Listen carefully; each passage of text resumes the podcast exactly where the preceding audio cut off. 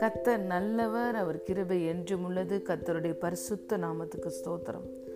இந்த நாளிலும் நாம் தியானத்துக்கு எடுத்துக்கொண்ட வார்த்தை Hebrews chapter four verses fifteen and sixteen.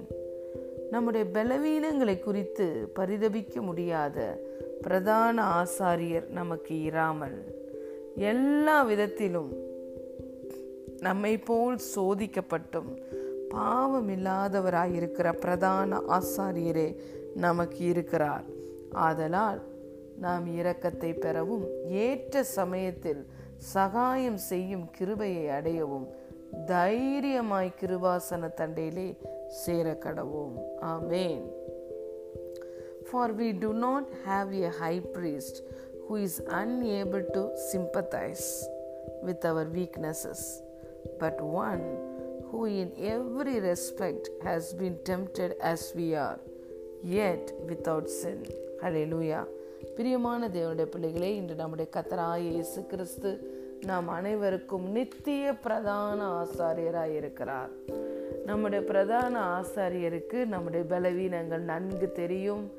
நம்மை பற்றி நாம் எவ்வளவு அறிந்திருக்கிறோமோ அது நமக்கு தெரியாது.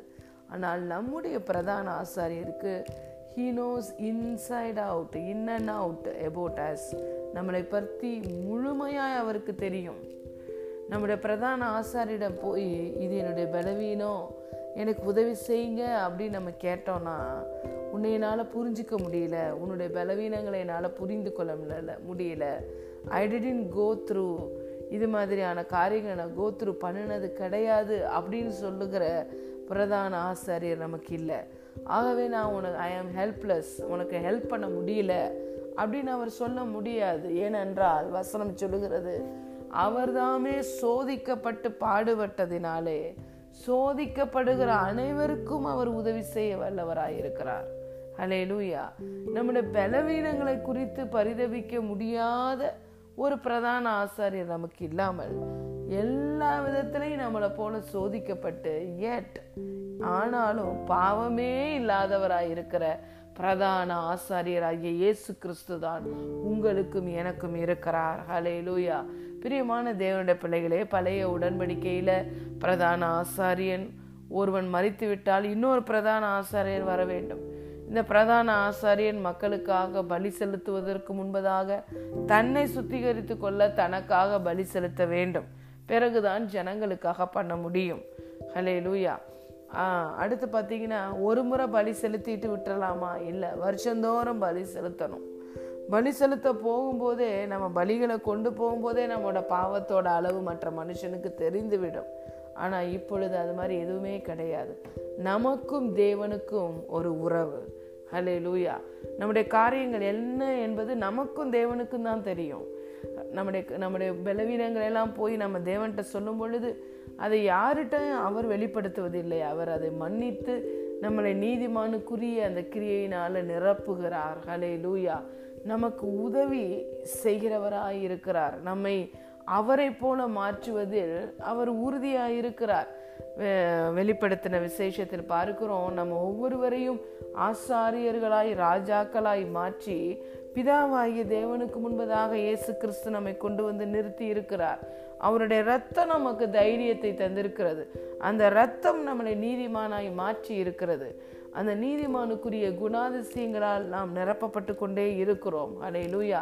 நீதிமான் என்றதுனால நமக்கு நீதிமான் என்ற பட்டம் கிடைக்காத கிடைக்கல ஆனால் நீதிமான்கிற ஒரு கிரேடை தேவன் நமக்கு கொடுத்ததுனால நம்ம அதை அடைய ஒவ்வொரு நாளும் நம்ம மறுரூபமாய் கொண்டே இருக்கிறோம். அடுத்த வசனம் சொல்லுகிறது, ஆகையால் நீங்கள் இரக்கத்தை பெற வேண்டுமா, ஏற்ற சமயத்தில் சகாயம் செய்யும் கிருபையை அடைய வேண்டுமா. இப்போ நீங்கள் தைரியமாக வாங்க கிருபாசன தண்டையில். தேவன் உங்களுக்கு உதவி செய்ய வல்லவராய் இருக்கிறார். இயேசு கிறிஸ்து உங்களுடைய நீதியாய் இருக்கிறார். பிதா உங்களை பார்க்கும்போது இயேசுவை எப்படி பார்க்கிறாரோ அப்படியே உங்களையும் பார்க்கிறார். இயேசுவை அன்பு செய்கிறது போலவே நாம் ஒவ்வொருவரையும் பிதா அன்பு செய்கிறார். ஹல்லேலூயா. ஆகவே எவ்வளோ ஒரு அருமையான பிரதான ஆசாரியரை நாம் பெற்றிருக்கிறோம். பிரியமான தேவனுடைய பிள்ளைகளே, நம்ம இன்னைக்கு தேவனை விட்டு ஓடணும்னு அவசியம் இல்லை.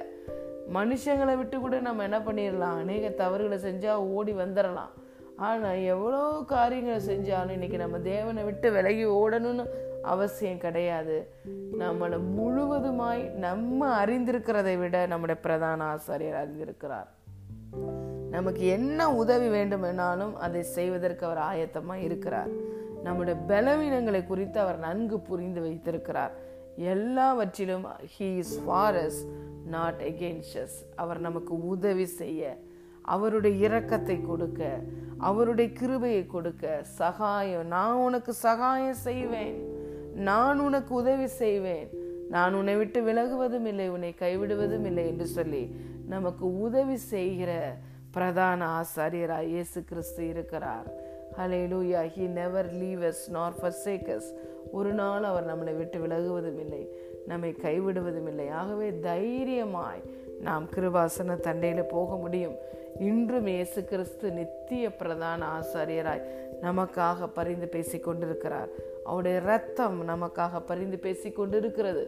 அவர் நமக்கு கொடுத்த பரிசுத்த ஆவியானவர் நம்முடைய பலவீனங்கள் நேரங்களில் நமக்காக பிதாவிடம் பிதாவின் சித்தத்தின்படி விண்ணப்பம் செய்கிறார். ஹல்லேலூயா, ஹல்லேலூயா. எவ்வளோ பெரிய பாக்கியவான்கள். வேதம் சொல்லுகிறது, தன்னிடத்தில் வருகிற ஒருவரையும் அவர் புறம்பே தள்ளுவதே இல்லை. அவரை அண்டி கொள்ளுகிற யாவரும் பாக்கியவான்கள்.